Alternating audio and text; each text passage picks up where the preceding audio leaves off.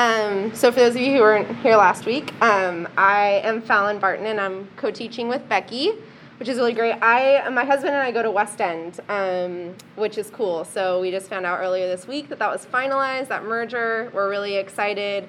I'm really excited that I get to be teaching with Becky over the next few weeks um, as a symbol of our our unity as a community, which is really cool. So I've really enjoyed, um, Nate and I have really enjoyed being at West End for the last year. We just moved to Nashville last year, and we're really, really excited about this merger with Otter Creek.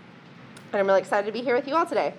Um, so before we get into Micah 2, does anyone want to offer some broad strokes things about last week? Anything you remember about Micah in general, about the Bible Project video, about Micah 1 specifically?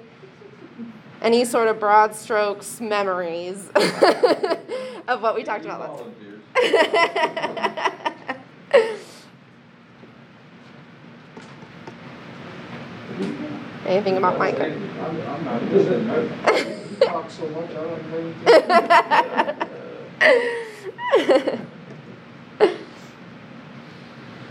So Micah preached 700 years before Jesus to the southern kingdom of Judah. Um, and was concerned a lot with injustice, especially economic injustice. That's one of the main things Micah focuses on through these seven chapters. Um, is the injustice of Israel of, of, of Israel and Judah, but he's primarily preaching to Judah. Um, and and and telling them like, hey, God isn't standing for this, and this isn't going to, God's not going to put up with this for much longer. Um, so he's it's it's essentially a um, this this book is essentially a, uh, a, a, a proclamation of judgment for God's people because of the injustices that they have um, committed, the idolatry they've committed with money and and pagan um, pagan gods, and yeah, so that's what Micah is about. So last week we ended with a note of judgment. Micah is saying God is going to come, and there was no real hope, note of hope or redemption in the last chapter of Micah. Uh, Micah two is also pretty uh, uh, is also pretty grim, um, but we do get two verses of some hope and some uh, promise of redemption as we start uh, as we finish up Micah two. So we'll see that at the very end of Micah two. All right, so I titled Micah 2 Woe to the Covetous and Comfortable. The primary message of Micah 2 is, um, is that judgment will come to those who covet and those who are comfortable. And we'll kind of see in what context Micah is talking about those two sins specifically. So, is there anything you want to add before we jump into Micah 2? No. About Micah 1 or Micah? All right. So, I'm going to read Micah 2 all the way through and then we'll kind of go back and, um, and, and break it down a little bit, a little bit more. So Micah, Micah 2. Alas, for those who devise wickedness and evil deeds on their beds. When the morning dawns, they perform it because it is in their power. They covet fields and seize them, houses and take them away. They oppress householder and house, people and their inheritance. Therefore, thus says the Lord Now I am devising against this, e- this family an evil from which you cannot remove your necks. And you shall not walk haughtily, for it will be an evil time. On that day, they shall take up a taunt song against you and wail with bitter lamentation and say, we are utterly ruined. The Lord alters the inheritance of my people, how he removes it from me. Among our captors, he parcels out our fields. Therefore, you will have no one to cast the line by lot in the assembly of the Lord. Do not preach, thus they preach. One should not preach of such things. Disgrace will not overtake us. Should this be said, O house of Jacob? Is the Lord's patience exhausted? Are these his doings? Do not my words do good to one who walks uprightly? But you rise up against my people as an enemy. You strip the robe from the peaceful, from those who pass by trustingly with no thought of war. The women of my people you drive out from their pleasant houses, and their young children you take away my glory forever. Arise and go, for this is no place to rest, because of uncleanness that destroys with a grievous destruction. If someone were to go about uttering empty falsehoods, saying, I will preach to you of wine and strong drink, such a one would be the preacher for this people. I will surely gather all of you, O Jacob. I will gather the survivors of Israel. I will set them together like sheep in a fold, like a flock in its pasture. It will resound with people. The one who breaks out will go up before them. They will break through and pass the gate, going out by it. Their king will pass on before them, the Lord at their head. All right. Any first impressions from that second chapter? Just emotions, observations? What strikes to you? What stands out? Where were the two good? What's that? Oh, sorry. I just said still really dark. yeah, it is. It is still really dark. Yeah. Which What- were the two good verses? That's a good question. It's the last two. Yeah. Um, there's a promise of, of gathering up the remnant here and, Okay. And God becoming their king, like being recognized as their king again. Um, but you're right. It's, it's still pretty grim. Yeah. And even that, even those promises, it's like there will be a remnant. Like most of you aren't going to be part of that. um, it, this is going to be this is going to be rough. Yeah.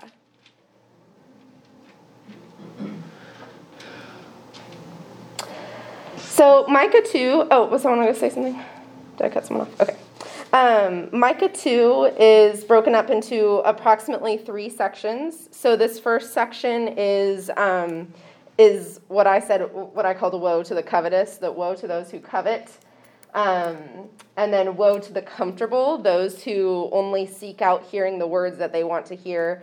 And then these brief verses of um, of restoration, of promise, of some sort of hope at the end. So, um, I think one of the this is so this is the NRSV translation.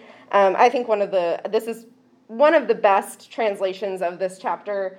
Um, but there are a few things. So one of them is alas. A better a better word there is woe. Um, that that this is a woe oracle, which is a type of oracle in prophecy that is specifically an expression of grievance, of lamentation, of God proclaiming judgment and woe um, to those who who do not uphold the covenant with God. Um, so woe to woe woe to those who devise wickedness and evil deeds on their beds.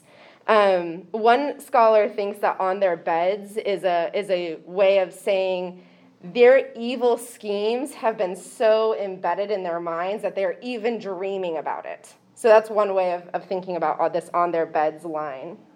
Um, and then the whole rest of it, including verse one, this whole set of five, five verses is um, kind of like an illustration of why one of the commandments is you shall not covet. Um, and God is saying you you explicitly disobeyed that commandment, and now a lot of people are suffering. Because throughout all of this, it's talking about coveting the fields, coveting the land specifically. And land in this time, which, you know, it's, it's somewhat still true today, but even more so in, in the ancient world, land was how people survived. If you didn't have land, you didn't have anything. Um, and especially those who controlled land, the more land you controlled, the more power you had. Um, but not only that, and that was true for all ancient civilizations, um, but even more so for Israel, land and tribal inheritances and family land was a really important underst- it, it was really important for how the, God's people as a whole, Israel and Judah, understood a land. I mean, you remember like when um, when Jacob's sons, when they were given all of um, when they when they had the land, they they were given out specific areas of this new land that they were they were coming to, and so. Uh, the year of Jubilee is all about land going back to where it belongs. So, land is really important. God made that very, very clear from the very beginning of Israel that land is really important, that people needed land, that, that justice regarding the land is really central to God's people and their relationships with each other and their relationship with God. And so, coveting land is a really profound sin, and God is calling it out here. Um, so that's that's what's happening in verse one. Um, another important observation, I think, is is that second half of verse one because it is in their power. God is saying just because you have the power to do something does not mean that I condone it. Just because you have the money or the means or the influence to do something doesn't mean that God gave you that power or that money or that influence, um, and it doesn't mean that God condones however you use it. Okay. Um, so they covet the fields and seize them, houses and take them away. They oppress the householder and house, people and their inheritance. So we hear all of this language from, from the Old Testament laws. Therefore, thus says the Lord Now I am devising against this family an evil from which you cannot remove your necks, and you shall not walk haughtily, for it will be an evil time. So God is taking it's it's um it's called what's the phrase for it? It's called a lex talionis. It's a kind of justice in kind. What it, what these people of wickedness have been planning and plotting for the people they are oppressing, God is going to turn that against them, and it's going their sin is going to play out where they are actually going to be the ones who who suffer and have their land taken away. Um, the language of you from which you cannot remove your neck. So when I first read this, I pictured more of a noose, but it's more yoke imagery. Um, so so being burdened by a yoke like an ox, where they cannot walk haughtily, you can't walk upright, um, and you cannot remove it from your neck. Um, so God is scheming and devising against the people who are scheming and devising evil against others let's see if there's anything else I want to say about this. Um, yeah. Oh, and then in verses four to five. Um, so a taunt song is a type of war song that where, where you're literally taunted, like the winners, the the the captor, the those who capture, those who are victorious, those who are winning. They taunt the losers. Um, we actually get several taunt songs in scripture. Deborah's song is a type of taunt, taunt song. A couple psalms are, are kind of like taunt songs. Miriam's song. Miriam's song is it? Yeah, that's good. Is a type of taunt song where they're kind of taunting the people who lost. And so it's being flipped. Now it's Israel who's being taunted, um, specifically the people who had been devising wickedness. Um, and they are saying, We are utterly ruined. One translation says, ravaged. We are ravaged in the same way that they ravaged the people that they took from. Um, yeah. And so God is taking the land that they were that they coveted and took from others. He is now parceling out that land, that same land, to Israel's captors, to the captors of God's people. Um, yeah. Is there anything you want to add to these first this first five set of verses? Set of five verses. I think that you've summarized it really well. Um, I, I, I do find it interesting that you know we talked a lot last week about God's judgment mm-hmm. um, and how we don't. That's not necessarily something that we're always comfortable talking about. But Micah makes it clear that the the the judgment one god is interested in what's happening among god's people and so mm-hmm. and because god loves god's people um, that is why judgment has to happen in mm-hmm. order to um, kind of right some of these wrongs. But God's judgment is also just. Um, you know, they lay awake devising. God who never sleeps. Mm-hmm. It can also do some devising um, in order to help those who are oppressed. Yeah. Um, and I think that your point about power was really interesting too. Um, God knows that when you have power, you can take more and more and more power. And that's what the year of Jubilee was all about, is redistributing power, redistributing land, setting free captives. It's, it's reminding people, no, no, no, the whole goal is not to get more and more. The whole goal is to live well with one another in community and to live well with God. Um, and so they hadn't been doing this, and so God is going to do it for them almost. Um, just as a reminder, no, no, no, this power does not belong to you. It, it should always belong to God. Yeah, that's great. Yeah, It's thank you. fascinating to me, um, I said this, I said it last week, it, it so correlates. I've always known all along that the ultimate thing is, uh, power after money. Mm-hmm. And, uh, you can see that in our society locally and, you know, nationally and whatever. But that's the ultimate success, I guess you would say.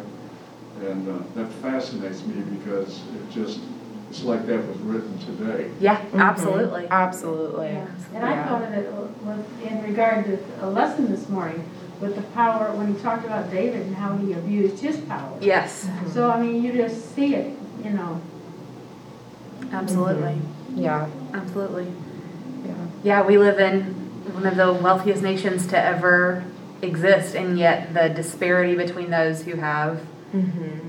Billions of dollars and those who can't feed their children or get internet so their kids can do virtual learning uh, is is very stark be- because of of a system that, that says no more and more power is good. Yeah. There's a um, a really powerful image of that. Hang on just a second. I'm going to show us really fast because I think this is an important um,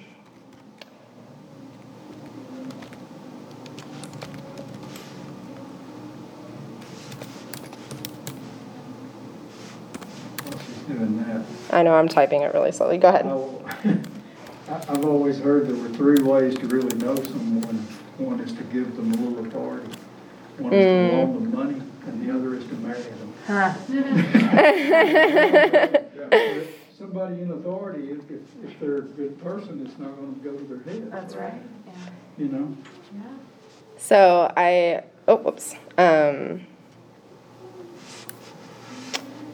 I just my my husband sent me this this morning. So this little pixel right here is a thousand dollars. This is the median US household income for over the course of a year. This little square represents a million dollars. This blue bar represents a billion dollars, so this is all to scale. And this is Jeff Bezos' wealth.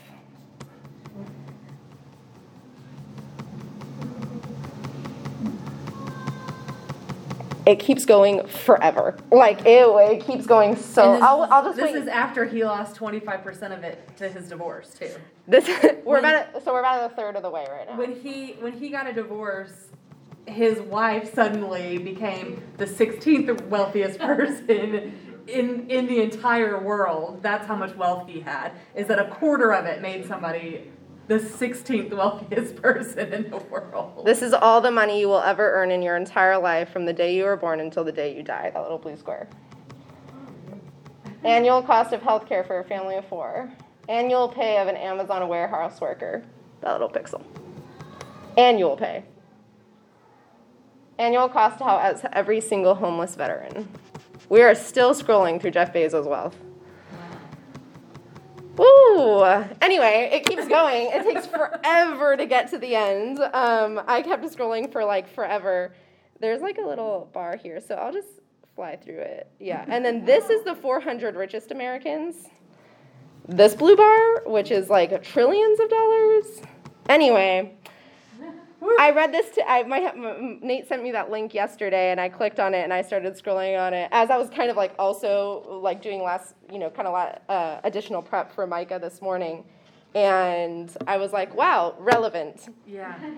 Yeah. um, and it even does some things of like what um, what wealth is for some of the rich, like the wealthiest people, um, and it's it's like the rich and the super rich, there's such a large gap between them that we can't even imagine it. Like saying a billion dollars is, or $200 billion or $3.5 trillion is so incomprehensible in terms of a wealth gap that it's like saying 25 quintillion million trillion bajillion dollars. Like it doesn't mean anything to us because these numbers are so absurd. But anyway, relevant, just do without what you will.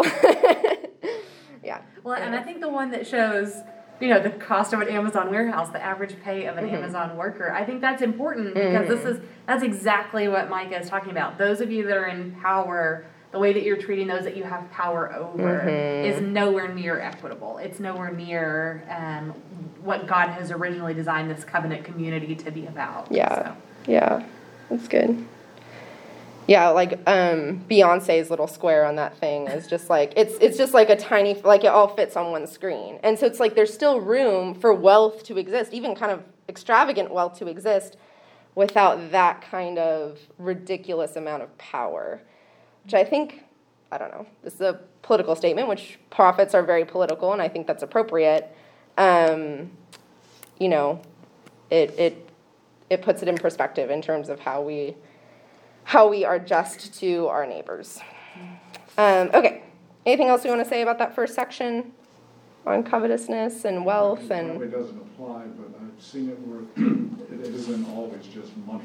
Mhm. Yes. Absolutely. Yeah, money is a means to power, Yeah. but there are all kinds of ways. big Outward showing of it, but some people get a lot of power because they built that power That's Mhm. per se. And I've known people like that and uh, thinking, you know, I got more money than he does. Mhm. Right. That's somebody in the community that has See, There are a lot or. of different things besides money that can give you power. Yeah. Uh, If I have a business and you work for me, then I have power over you. Mm-hmm. So, there are Totally. A lot of those kinds of things, and, and so, uh, it's quite a broad area, really. Right. Mhm. No, it is. Well, and I don't, I don't think Micah would ever suggest that, that money is bad. I think, and we'll get to this in later chapters, I think what he's concerned about is, yeah, these people are tithing, you know, they're going to synagogue, they're, Mhm. uh, or maybe not synagogue, but they're, they're doing their, the they're worship to, yeah. and they're practicing Sabbath and all of these things. And other ways that they're using their money or their power or their influence is harming people. Mhm. And God says, No, I don't just want your tithes. I don't just want your Sabbath. I want every Mm-hmm. bit of you. yeah. Um, you don't get to hold anything back and say that, oh, well, I'm tithing. Mhm. And even God's concern. One of my favorite stories when I first uh, was a teenager and learned a little bit about religion per se, is when they were talking about how they would leave the corners in the field. Yes, Mhm. Gleaning. Sounds kind of crazy, Yeah. but it's sort of like, okay, you really aren't that powerful. Mhm. It's a, it's a reverse thinking of it, just to, you know, take you down just a little bit. Absolutely. Mhm. Plus, it's a good thing. And Orthodox Jews who who leave their sideburns, like you know those curls, um, with Orthodox Jews, that's for people who don't have land. That is a physical reminder that you are supposed to leave the equivalent of the corners of your fields to, to care for. So they leave the corners of their hair as a reminder. We are supposed to do the equivalent, even if we don't have land to leave a corner of our fields. We are supposed to do the equivalent so that we are caring for the poor. Um, and I forget where it says it, but you know, the worker deserves the worker's ra- wages, his or her wages. And so money isn't inherently bad, but you're right, as an expression of power, it um, it is it is really key. Um, and there is a lot of discussion about economic injustice specifically, and money is, you know, we are prone to greed and covet and, and covetousness. Um, and that can take a lot of forms, but money I think is a really important one, and one that Micah is very concerned with here, because land was money at this time. Yeah. Kind of, To me, Mhm. the first verse also says you should watch what you spend your time thinking about. Totally. Yes. Because it becomes your, you know, Yes. thoughts become words, and once words are spoken, people are afraid to back up, so it becomes an action, Mhm. and then it becomes a habit, and then it becomes a lifestyle. That's were Absolutely. doing. Obviously, they were doing it for a long time. You know, Maybe once, you know, okay, but, you know, they obviously were making a habit of it. Mhm. Out of taking stuff from other people. Yes. Nothing else matters. Really. That's a good point. There's one scholar who phrases, uh, who reflecting on this, these verses of Micah, phrases it as um, sin originates in the greedy imaginations of our hearts. That it's, it's something about our imagination imagines ourselves with power and prestige and wealth and fame and control. And, and that, that medit- those meditations of our hearts, um, they they prompt us to act unjustly and to take from others and to disproportionately serve ourselves. Yeah, no, that's a really, really important observation. Mhm. else. Absolutely, yeah. And there's a difference between taking care of yourself and taking care only of yourself or taking too much for yourself. Yeah. Yeah. Yeah. Good. This is great conversation. I really appreciate this. Okay. So in response to that, Micah now is quoting what his what his um, what his opponents are saying, what the people he is preaching to, the way they're responding. They're telling Micah, "Don't preach. One should not preach of such things. Disgrace will not overtake us." So they are saying, Micah's kind of almost mockingly saying, like, "You're telling me not to preach because you think nothing bad is going to happen to you." and you just want to hear things that are comfortable and nice for yourself. Um, and that, that was something we talked about last week with false prophets that false prophets would take money and they would preach whatever they wanted, whatever their audiences wanted them to preach, whatever they needed to preach in order to get paid. And so Micah here is kind of returning to that of, um, of you just want me to preach nice things. You want your prophets to preach nice things to you, and you're ignoring the reality of, of what of what what God is telling you. Um, so verse seven is kind of interesting. Some translations put verse seven as a continuation of the quote of, of the quote that Micah's opponents are saying. So the quotation marks would actually end right here. Oh, sorry, right here, at the end of verse seven. Um, the, the reason that it's a little bit hazy is because this translation here is very murky in the Hebrew. Um, it's not clear what what this phrase means. So the NRSV translates it as "Should this be said, O house of Jacob?" In which case, it'd be really natural to end the quotes right here. Um, another way of ending it would be like um, sh- is like what is said of the house of Jacob. In which case, it could be the opponents that are continuing this this saying what, what, what is to be said of the house of Jacob? The house of Jacob is God's chosen people. How could we be um, disinherited from that? The Lord is patient. Um, bad things aren't, aren't God's doings.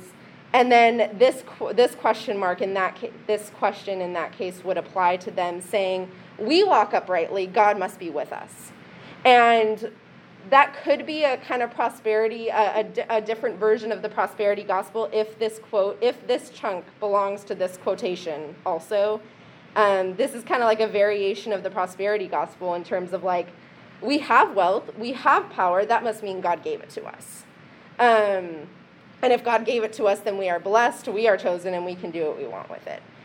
So anyway, that's just to say verse 7 is a little bit of a murky um, of a murky translation. Either way, I think it's, I, I you know, it, either way, Micah is either saying, um, mocking them for saying, no, just because you have wealth and power doesn't mean that you can use it the way you want to. Or in this case, if the quote does end here, he's saying, um, God does rightly for those who walk uprightly, and God does good for those who walk uprightly, and that's not you. So either way, it kind of means the same thing. Those are just two different ways of kind of reading verse seven. Does that make sense? I know it's kind of hard to explain that. Was that did that make sense? Okay. Um, It's also, you know, in, in their theology, in, in Deuteronomy and other places, God says, if you follow my commandments, things will go well for you. If you don't, there will be destruction. And so this is almost them saying, what are, you, what are you talking about? We're doing good things. God's going to bless us, or has blessed us. Um, and it's kind of a refusal to acknowledge their own complicity in some things as well. Yeah. That's good. Anything else on those first couple verses? Um, okay. So then Micah goes on to say, But you rise up against my people as an enemy. Another translation of that verse is kind of like the, the message of the Hebrew in this first line of verse 8 is like this is essentially a civil war. This is an enemy that is rising up from within God's people. It's God's people rising up against God's people that God is judging. You strip the robe from the peaceful, from those who pass by trustingly with no thought of war. The women of my people you drive out from their pleasant houses, from their young children, you take away my glory forever. So the image here is that the enemy, the enemy within Israel, within God's people, they're dispossessing the widows, which, as we know, God is very concerned with the widows and the orphans. Um, taking advantage of them, taking advantage of others who are who are vulnerable and peaceful and have no thought of of harming, and you're attacking them. Um, and so, in response, we have verse 10. We have God saying, Arise and go, for this is no place to rest. So, God's land, the land, again, we're back to the land, the land that God gave to God's people that was meant to be a place flowing with milk and honey, meant to be a place of rest. God is saying, This is no longer a place of rest. You, you have decided to reject my gift of goodness, um, of provision, of protection, of presence. God is removing all of that from, from these people who have chosen to, um, to reject God's covenant with them. Does that make sense? Okay.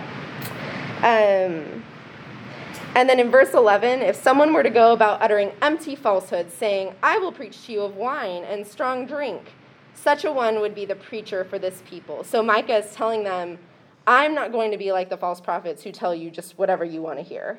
Um, and he's saying, he's also kind of, again, it's, it's sort of a, a mocking tone. Now, Micah, I use the word mocking. Micah loves his people. Like we saw that in Micah 1. Like Micah strongly identifies with his people and laments with them.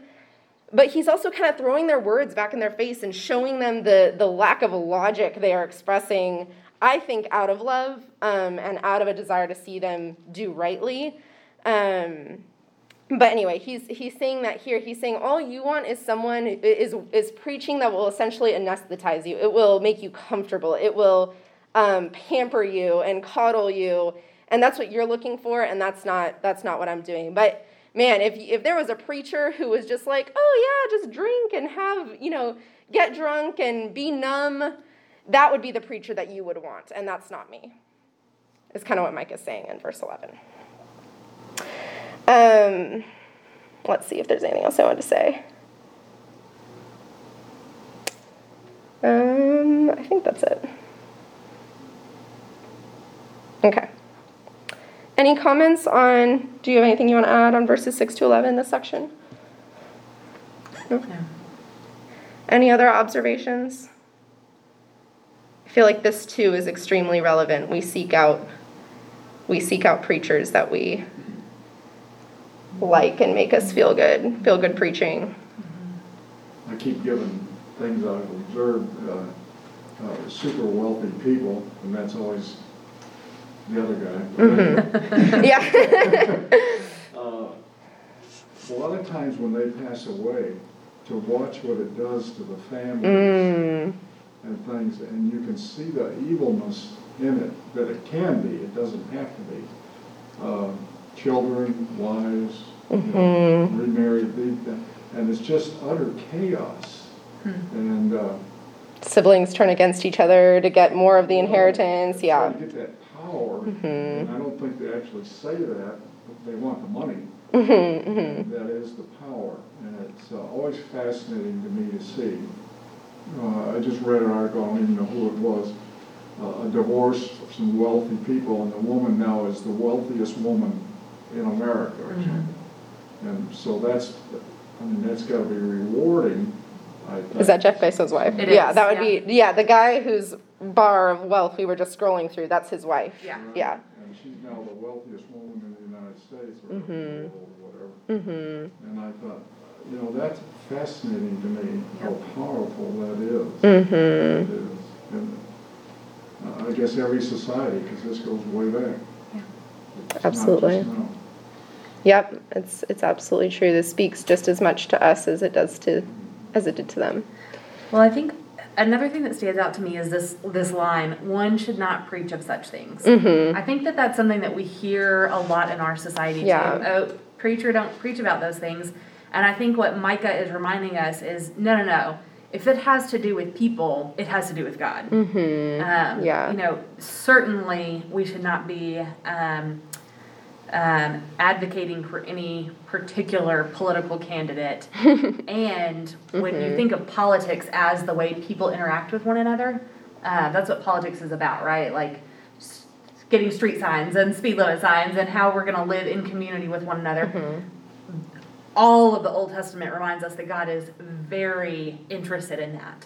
How we live in community we live in community with each other. Absolutely. And so, um, yes, there are. We should never say, as a church, we are on the side of this political candidate, but we should we should care about how we interact with one another.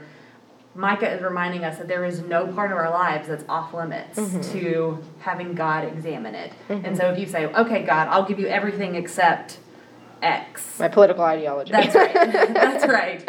Uh, or you know, My money. or my money, or my pride, or my social standing, or whatever it is. Uh, that's not that's not enough. Mm-hmm. God wants all of it. He wants your entire heart. yeah, that's really Whatever good. it is that we won't give up is, is an idol. That's right. Mm-hmm. Absolutely. Absolutely. Yeah. If the thought of giving it up makes you break out in a cold sweat, maybe maybe that's the thing that you have turned into a god. Yeah, that's good. That's a really good So I observation. put people on the defense, they make fun of what you like, and then you know what they like, so you bring that. Say, oh, yeah? They tell you way more than they mean to, don't they? Yeah. That's good. Yeah, I like your your point about one sh- one should not preach of such things. It doesn't mean that every sermon you hear you have to agree with. Um, and but if if our instinct is to say that should be left out of the pulpit, that should be left out of our conversations of how we exist with each other and with God and and what our relationships are like. I mean, sin, what is sin? Sin is broken relationships between us and each other, us and God, us and creation, us and ourselves even. And that is all that I mean that is all encompassing. Um, and so for instinct is that should be left out of church, that should be left out of the community of God's people, that should be left out of our conversations of justice and peace and forgiveness and mercy and goodness and righteousness. I don't know. That's Micah seems to be saying that that's that nothing is off limits Yeah. to God, like Becky said. Yeah. That's good. Really good stuff. Okay. The last couple verses. This is uh this is supposed to be the hopeful verses. um the it's a brief, a very brief oracle of salvation. Um so this is God speaking now. Micah God Micah is using this first first person pronoun now in place of God. I will surely gather all of you, O Jacob, all of you, O God's people. I will gather the survivors of Israel. I will set them together like sheep in a fold, like a flock in its pasture. It will resound with people. So, um, so this whole oracle of uh, the, this oracle of judgment leading up to these verses in chapters one and most of chapter two is all about there will be an enemy who comes and, and devastates God's people because of the way you have devastated each other. So essentially, Micah is predicting the exile. And, um, and here is a brief promise of despite the exile, despite the judgment that you will, despite and because of, because of the judgment you will experience, there will be survivors and I will gather them up. I will not abandon God's people, even through all of this judgment, even through the exile. Um, I will set them together like sheep in a fold, like a flock in its pasture. We hear a lot of, of uh, resounding images of, of shepherding and um, peace. Thinking of like Psalm 23, Jesus as the shepherd. There's lots of, of imagery that's familiar in those couple lines. Um, it will resound with people. Um, the it here is actually a Hebrew feminine they, um, which probably refers to the towns of Judah, because towns are a um, feminine pronoun, or uh, yeah, feminine pronoun in Hebrew. So this is probably saying, th- this is more like saying um, the cities will again be full of people. God's people will return to the cities of Judah and they will be full and vibrant and full of life again, is what that last line means. Um, the one who breaks out will go up before them. They will break through and pass the gate, going out by it. Um, here is imagery of breaching, like breaching a wall that, that keeps exiles in, that keeps ca- uh, like enemies out. Um, God is saying that God will break through that wall. The one who breaks out is a reference to God. Um, will go up before them. So God will lead them out of exile, and then they will break through the wall, and they will pass the gate, going out by it. This might also mean passing through it as if it was a gate, which means the, the hole in the wall that God will break through in such dramatic ways that they will walk right through the wall as if it were a gate. Um, and their king will pass on before them, the Lord at their head. The structure here in these last two lines, their king and the Lord, um, is, is a parallelism where we're supposed to read the king as the Lord because you know Israel begged for a king and God resisted at first because God is the ultimate king. And God's people just like now we forget that God is the king. Um, and so this is God reminding them I am your king. I am your leader. I am your head um, I will go before you I will be at your head so um, let me see if there's anything yeah a picture. Yeah, so this is also a picture of a new Exodus. Um, so another another image of God breaking God's people free, releasing them from captivity, leading them to freedom, leading them to um, a place of peace and provision again. Yeah. So God is the hero in these last couple verses. God is saying, I will restore you, I will liberate you, I will shepherd you, I will save you. Okay, those are all my observations. Do you have any observations on the last couple verses? Uh, just to kind of reiterate, reiterate what we talked about last week as far as judgment, um, God's judgment is always for the purposes of bringing people back to God. Um, God is not um, in the business of just being an angry God striking people down for fun, the way some of the other um, gods, maybe even in this time, were um, that you had to appease by sacrificing certain things. God longs to be known uh, deeply by God's people, and so any any judgment is meant to purify and bring people back to God. Mm-hmm. Again, it's an expression of God's love, and it's difficult for us to reconcile sometimes. How is that the loving thing to do? But then again, when we see the way that they are treating people, perhaps the loving thing to do is to remind them, no, no, no, no, this is what you've been called to. Yeah, so absolutely. It's interesting. We, I feel like especially right now in 2020, people are like, oh, 2020 is just the year and it's just terrible and all this. But I mean, so much of what we're experiencing in 2020, besides besides the pandemic and stuff, I mean, the wildfires in California. I have a lot of family in California, for example, and um, but a lot of the things that we're experiencing, we're like, oh man, 2020 is just the worst, as if it's 2020's fault that all this stuff is happening. When really, it's it's poor structures and it's climate change and it's lots of other things that are. Um, causing problems and these are the kind of the natural results of a lot of poor choices humans have made and policies that are n- not great. And um, and and and sometimes the way to reverse bad things is to experience them and then we can and that's not i'm not saying wildfires are god's judgment but they are a result of human choices and um, and it's sometimes experiencing that that can actually prompt us to make better choices that serve people better. Yeah. Does that make sense?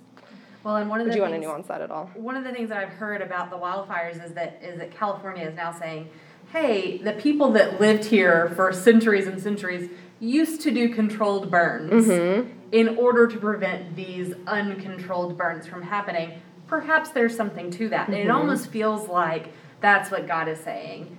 You're, this is an uncontrolled burn. The way that Mm. you're treating people, this power hungry, all of this. So I'm going to control the situation Mm-hmm. so that this doesn't get out of hand anymore. So yes, there are natural consequences and, and God is stepping into the middle of this saying, and I'm going to use that as a way to bring people back to me. Yeah. So much of the evil, or not even evil, but so much of the bad stuff where we say, like, oh, if there's a God, how could God allow this to happen, kind of thing. So much of that, so many of those things are a result of our indi- individual sin natural play- naturally playing itself out, or our communal sin naturally playing itself out, and the consequences of those showing up. And, um, and oftentimes God's judgment takes the form of our sins playing themselves out. the choices we've made having their natural consequences, and God allowing that to happen in order to orient us back to God. Not to make us miserable, but to bring us back. I, I would, and I, I'm not saying you're saying this, but I have heard the temptation of people, especially Christians who are maybe a little bit removed from a disaster, Mm-hmm. saying, oh, well, that hurricane or that thing is God's judgment against that particular Yeah. place. Yeah. I, I do think that one of the things to remember about Micah is Micah is from the people. Mhm. Micah loves the people, identifies with the people, and is is not casting judgment on somebody far away, but is introspectively saying, "This is how we as a community need to be better." Absolutely. Um, and so, you know. I I think in the middle of, of suffering and chaos in your own life, it's 100% appropriate to say, what might God be trying to teach me? Or, or Mhm. even, even if, you know, if, if you don't believe that God is responsible for this, because I don't necessarily, I think sometimes there are bad people that make bad decisions and that, but I can still learn from it. I can still draw closer to God because of it. But I would, I would hesitate to say to somebody else, this is how you should Absolutely. respond to God in this, or this is what God is doing to you here. Um, That's a really great nuance. Thank you. Yeah, and I think climate change is a really good example of that because so many of climate change's adverse effects are dis- disproportionately affect the countries that have least contributed to climate change and to carbon emissions. Like, wh- and it's it's the reason that like Westerners have or it's easier for a lot of people in Europe and North America to reject that climate change exists. Um, but there's no one in the southern hemisphere, in Southeast Asia, in Africa. Nate and I lived in Africa for a year. There's no one in those areas of the world that, that don't believe that climate change exists because they, they experience it regularly. So, absolutely, sometimes our adverse choices, they do play themselves out. They don't always directly affect the people who caused it. Um, so I think climate change is a really good example, and a lot of the natural disasters that we see in our world right now are results of climate changes, of, of climate change. So, um, yeah. Anything else about these last couple verses or about this chapter? Thank you. Yeah. There's more hope coming. There's more judgment, but there there is some beautiful hope later on. Micah this re- the end of the hope. I Micah promise. really eases into it. Like Micah one has no hope. This one has two verses that are so subtle that you, exactly your question of like which two verses were the hopeful ones? Yeah, exactly. Um, but we will get to some hope because um, God is a God of hope for sure. Cool. Good. Anything else you want to add? That's it. Great. Thank you all so much for yeah, great thank you for being here. Yeah, this was great really discussion. I did have discussion questions, but man, we we had so much great discussion as we went. We didn't even get to Well, this. we don't want any discussion. this. That's it. None here. Yep. Thank you all so much. Well, y'all have a great week. Yeah, I'll, thank you. I'll you remember too. to bring that handout for you guys next week. Okay.